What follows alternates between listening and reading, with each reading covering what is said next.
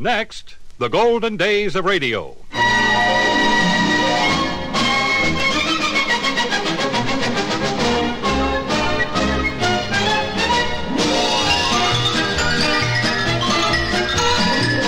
Hi, this is Frank Bresee inviting you to join me for the golden days of radio. Great moments from radio programs of the past, headlining some of the world's most famous personalities. On this program, we are featuring one of the most dramatic of all radio programs, The Lone Ranger.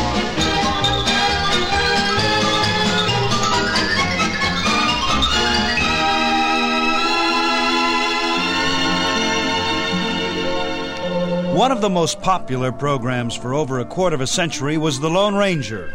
It went on the air in January 1933 and was broadcast live three times a week from the Detroit studios of radio station WXYZ. From 1948, here's Brace Beemer as The Lone Ranger.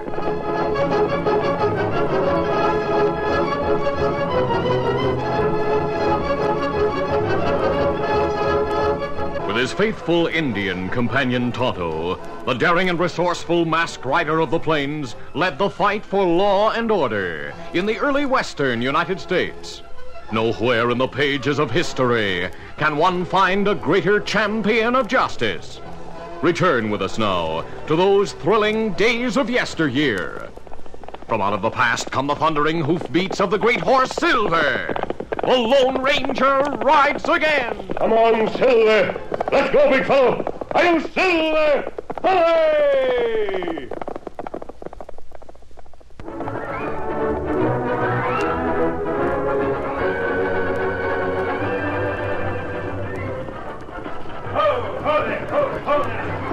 When the morning stage from the east arrived at Stockton, the usual crowd of curious onlookers were at the stage stop to watch. One of them, a man named Bart Lackey, showed unusual interest in a youthful couple who stepped from the coach. Careful, Ruth. Hal, we're here at London. We might as well find out where Mr. Logan's office is and go there right now. Well, Mister, if you're looking for Jeff Logan's office, it's right across the street next to the bank. Oh, thanks. Hal and Ruth Creston walked to Lawyer Logan's office. They stood a moment outside. Then Hal spoke. Well, honey, this is it. We'll soon find out how rich we are. Let's go in. I'm too excited to think, Hal. Come on. Well, good morning. Good morning, Mr. Logan. We're the Crestons from Kansas City. What? We just arrived in town. The Crestons? Then you didn't receive my last letter. You mean you sent a second letter, Mr. Logan? Why, yes. Uh, do sit down. You seem surprised to see us. Thank you. We left soon after your letter came. The one telling about Hal's inheritance. I see. That's why you didn't get the second letter. Well, is there something wrong? Didn't Hal's uncle leave him anything after all? Oh, yes, yes, he left what was thought to be a paying mine over in Stone Ridge, but, uh, But what? well, I might as well give it to you straight from the shoulder. In my first letter, I told you you'd inherited the Ridge mine, that it might be worth considerable. That's right. Well, that was two months ago.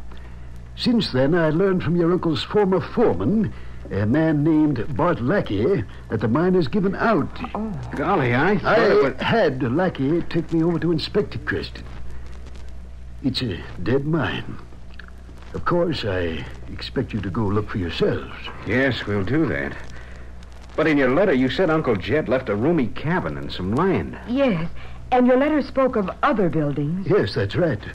There's a large cabin and land, and also a small frame hotel your uncle owned. Well, after all, Hal, even without the mine... Now, hold on, ma'am. You see, when news got out that the Ridge mine gave out, others who had gone there to work claims gave up and left. Oh. The land is poor and rocky. In other words, Stone Ridge is a ghost town now.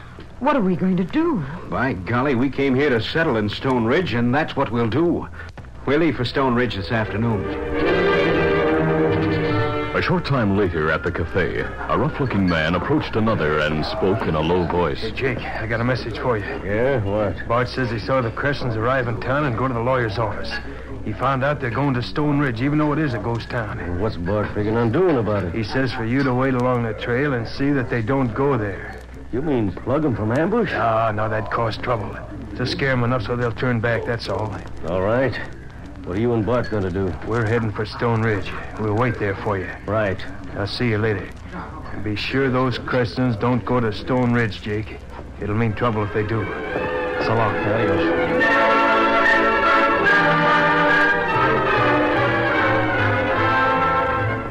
That afternoon, the Lone Ranger and his Indian companion Tonto stopped on a ridge overlooking a valley trail. Easy, big fella.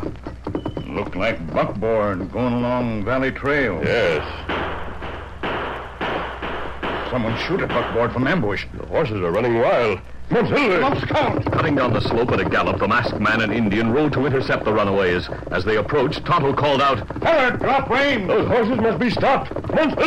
Scout! Moving in a little ahead of the racing team, the Lone Ranger and Tonto swung around and moved in on either side. As Silver moved in beside the frenzied team, the Lone Ranger reached out to grab one bridle, while Tonto grabbed the bridle of the other horse. Ho, ho, ho, ho, ho. Oh, easy there, steady. Easy, fella. Easy, Scout. Easy, fella. I'll untangle the reins. There. We, we might have been killed. We, you're masked, but, but you saved us. We owe you and the Indian our thanks, mister. Someone shot at us. I think a bullet singed one of the horses. I I lost the reins. I'm not used to driving a team. But you had a narrow escape. We heard the shots. Do you know of anyone who might try to ambush you? No. We arrived from the east only this morning. We're heading for Stone Ridge. Stone Ridge. That ghost town now. Yes, it is. But we were going there to live. I don't understand. Briefly, Hal Creston told the Lone Ranger and Tonto the details.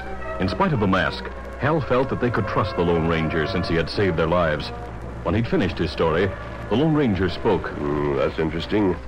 Somebody must have a reason for keeping you away from Stone Ridge. Ah. Do you think the lawyer, Mr. Logan? I've heard of Jeff Logan. He has a reputation as a very honest lawyer.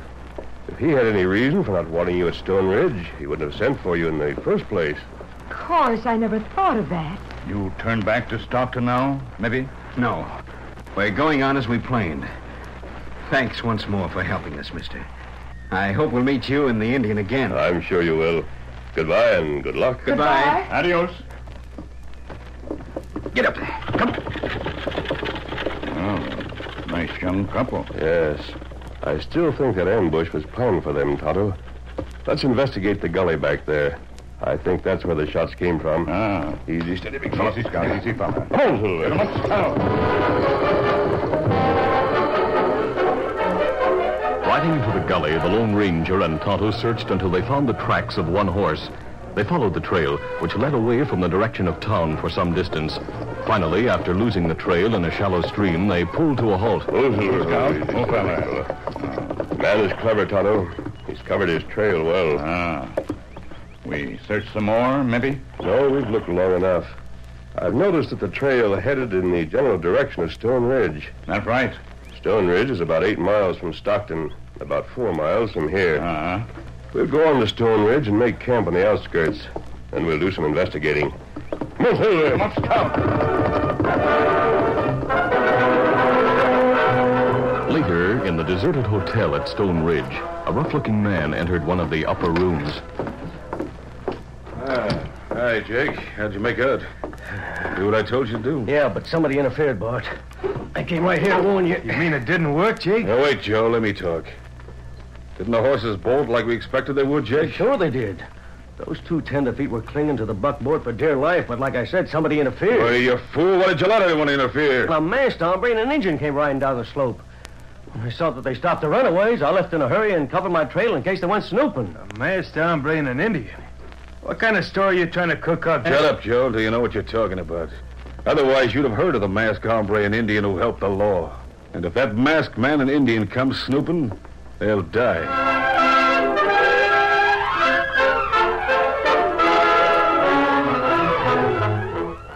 We'll continue our Lone Ranger adventure in just a moment.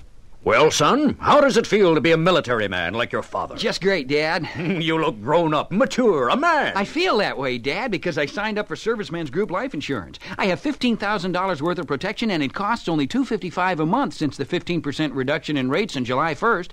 Now, should anything happen to me, you and Mom will be okay. You're a chip off the old block, son. Uh, tell me, did you have any problems in basic training? No, sir. It was a lot easier than I expected. My sergeant even said it was an honor to have the son of the commanding general in his platoon.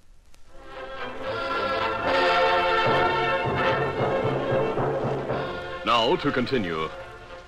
It was sundown when the Crestons pulled to a stop in front of the cabin to which the lawyer had directed them. Ho, ho there, ho. Well, Ruth, here's our future home. Who knows? Someday we may be the leading citizens of Stone Ridge.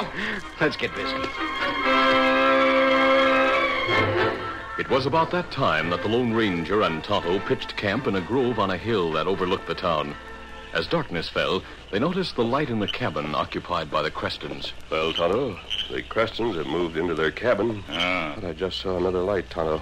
In that building beyond the cabin. As if someone passed a window with a candle. I Me not see that. Look, there it is again. Oh, me see it then. It's high up from ground. The hotel is the only building with a second story. We'll ride closer and go on foot to investigate. Easy, big. Easy, Scout. Come on, Silver. Get him up, Scout. Cabin, Ruth and Hal had temporarily cleaned the place. The flickering light from the single lamp on the table cast weird shadows around the large front room, and Ruth shivered whenever she glanced at the bleak, uncurtained windows. Hal, I just thought, what do we do about water? Ah, there must be a well around here. Well, in fact, I remember Mr. Logan saying there was a well behind the cabin. I'll go get some water. Hal, do you think it's safe to go out there in the dark? Of course. Hal walked around the cabin to the back and peered through the darkness to locate the well. Oh, I think I see it right back there. As Hal slowly approached the outline of the covered well, a figure moved out from behind a tree. Then a blow crashed down upon the back of his head. He'll sure wonder what hit him when he wakes up. Now I better get back to the others. I'll head for the main entrance of the mine. Lone Ranger and Tonto reached the back of the hotel on foot after leaving the horses among the nearby trees. Hal, where are you? That woman at cabin I'll called. go over and find out what's happened. And me wait here. Maybe find out something. All right, I'll come back shortly. Ruth Creston had waited for Hal to come in with the water. When almost ten minutes went by, she became alarmed and had gone to the door to call him. Must find him. Hal! Hal! Hal, what's happened? Speak to me. Mrs. Creston, what's wrong? Oh, Please don't be frightened. Oh, I wonder how this happened. the masked man. You didn't do it. No, of course not. Tonto and I are here to help you. Hal, he, he came out for water. We can't stay here. We just can't. He'll soon be all right. I'll get him into the cabin. You lead the way with the lamp. After the Lone Ranger left him at the hotel, Tonto moved cautiously in the dark, peering in windows and watching for an indication that someone was there. Suddenly, as he put his face close to look inside another window, a voice spoke in a low tone and a gun touched his back. Freeze, Indian. Huh? Be quiet. Now take your gun. Now walk ahead of me to the back door. Get going, or believe me, I'll put a bullet in you.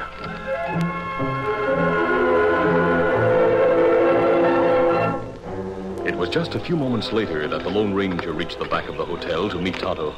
Otto. Maybe he went inside. But I'd see some light. The Lone Ranger walked slowly along toward the back door. A moon had come over the horizon, and he could see fairly well outside. Suddenly, he stopped and reached down and picked up something from the doorstep. What's this? A feather. A single eagle feather. For a moment, the masked man held the feather in his hand, looking at it.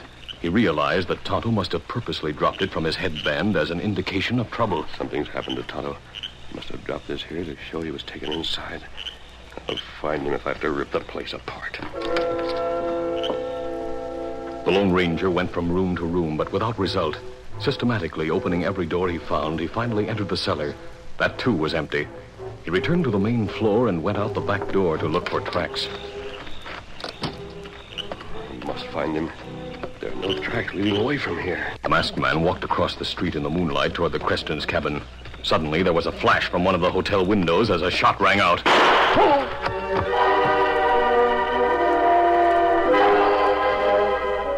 The Lone Ranger opened his eyes, he realized someone had just knelt beside him. Mister, do you hear me? Are you hurt badly? Hal, Mrs. Creston, I, I'm all right. A bullet grazed my temple, I think. Yes, I remember hearing a shot. We heard it too. Hal was feeling better, and we both ran out just a few minutes ago and found you. Oh, thank heaven you're all right. Tonto's gone. I must find him. Oh, how awful. I don't understand all this. I think I do. It may be something that affects many people here in the West. Al, are you able to get around? Yes, I'm all right now. I hope to find footprints near the well where you were struck down. I'll wait at the cabin. Yes, wait. With the doors locked. Let's go, Hal.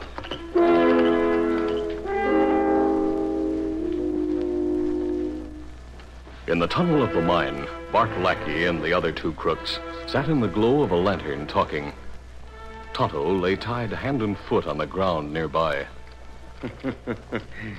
well, I reckon we aren't going to be bothered much longer. By morning, those two tenderfeet will highball it out of here and never come back. Why don't we plug them, too? Folks know they came up here. But no one knows about the mask hombre and the Indian being here. If the Crestons go back talking about them and about mysterious doings, folks will just think they went loco in a ghost town. What was that? Uh, stop getting nervous, will you? You're almost as bad as a Crestons. It's an owl outside. Tonto had heard the same sound, but he knew it was the Lone Ranger's signal to him. Though he didn't dare answer, he felt an inward relief that his masked friend was all right. The Indian realized the best chance the Lone Ranger would have against the three crooks was in the open. He spoke to Bart. Me not think you tell truth about Lone Ranger. His body's over by the cabin. You heard the shot. Ah, feller and woman here shot too. Them find body. You not smart. Maybe them go quick to stop and tell sheriff. Him bring plenty men. Learn truth about ghost town. Hey, Bart, we didn't think of that. Yeah, we'll go make sure they don't leave. In fact, we'll take the Indian with us. And then take the three of them away from town and plug them.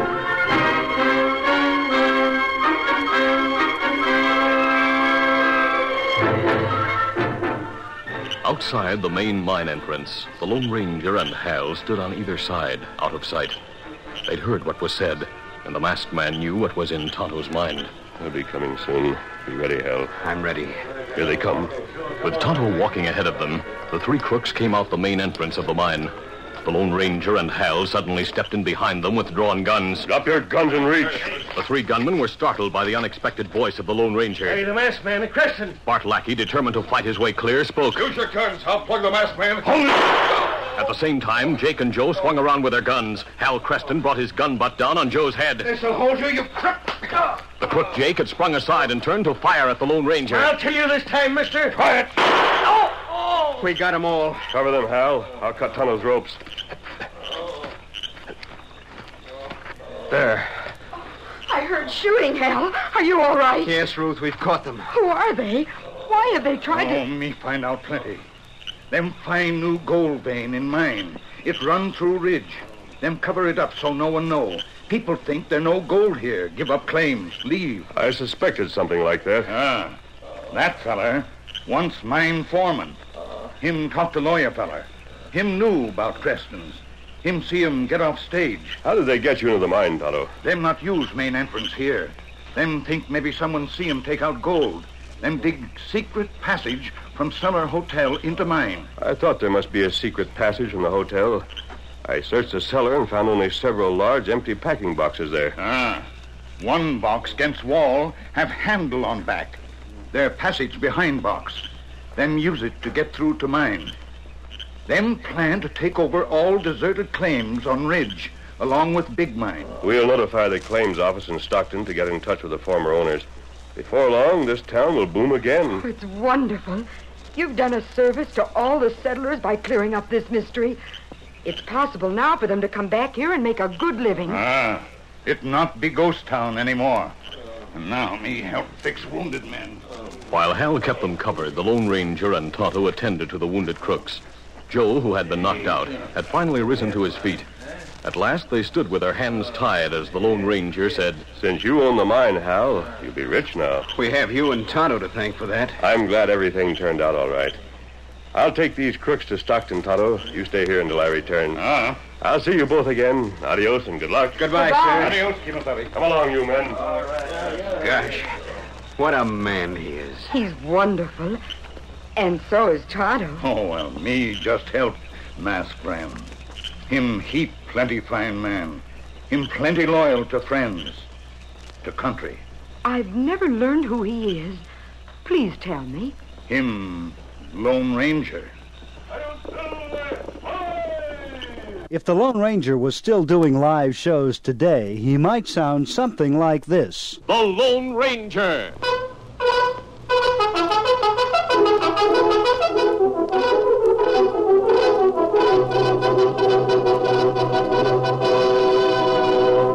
Silver! Silver! Hey, Silver! Silver! Steady, big fella, easy. Come on, Silver!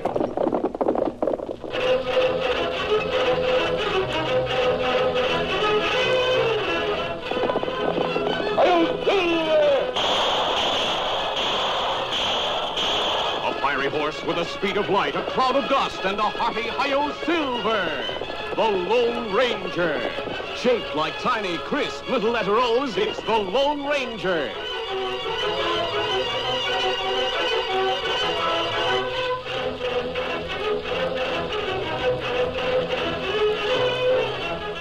With his faithful Indian companion Tonto, the daring and resourceful masked rider of the plains led the fight with Robin Hood and King Arthur of the Round Table. No. Led the fight for law and order in the early western United States. Mm, that's right. And he knew all the foul tricks of rough and tumble fighting. He kicked and gouged, he clawed and bit. But the law has never been able to prove it. Nowhere in the pages of history can one find a greater champion of justice. He's in jail right now on the strength of some stolen jewelry we found in his safe. Return with us now to those thrilling days of yesteryear. From out of the past come the thundering hoofbeats of the great horse Silver. The Lone Ranger rides again. Come on, Silver! Let's go, big fella!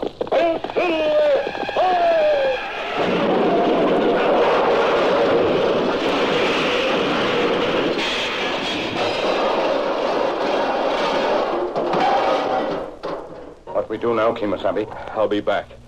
I'll beat you to a pulp.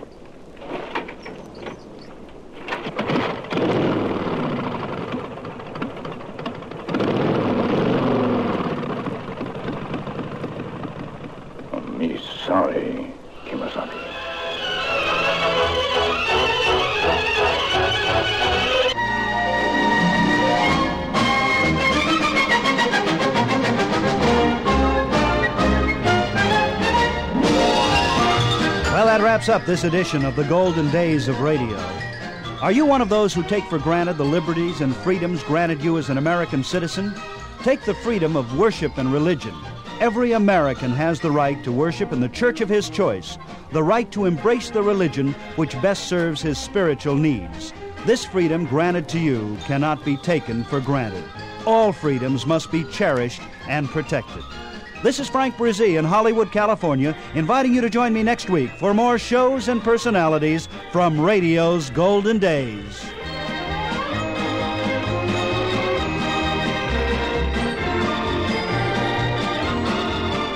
This is the American Forces Radio and Television Service.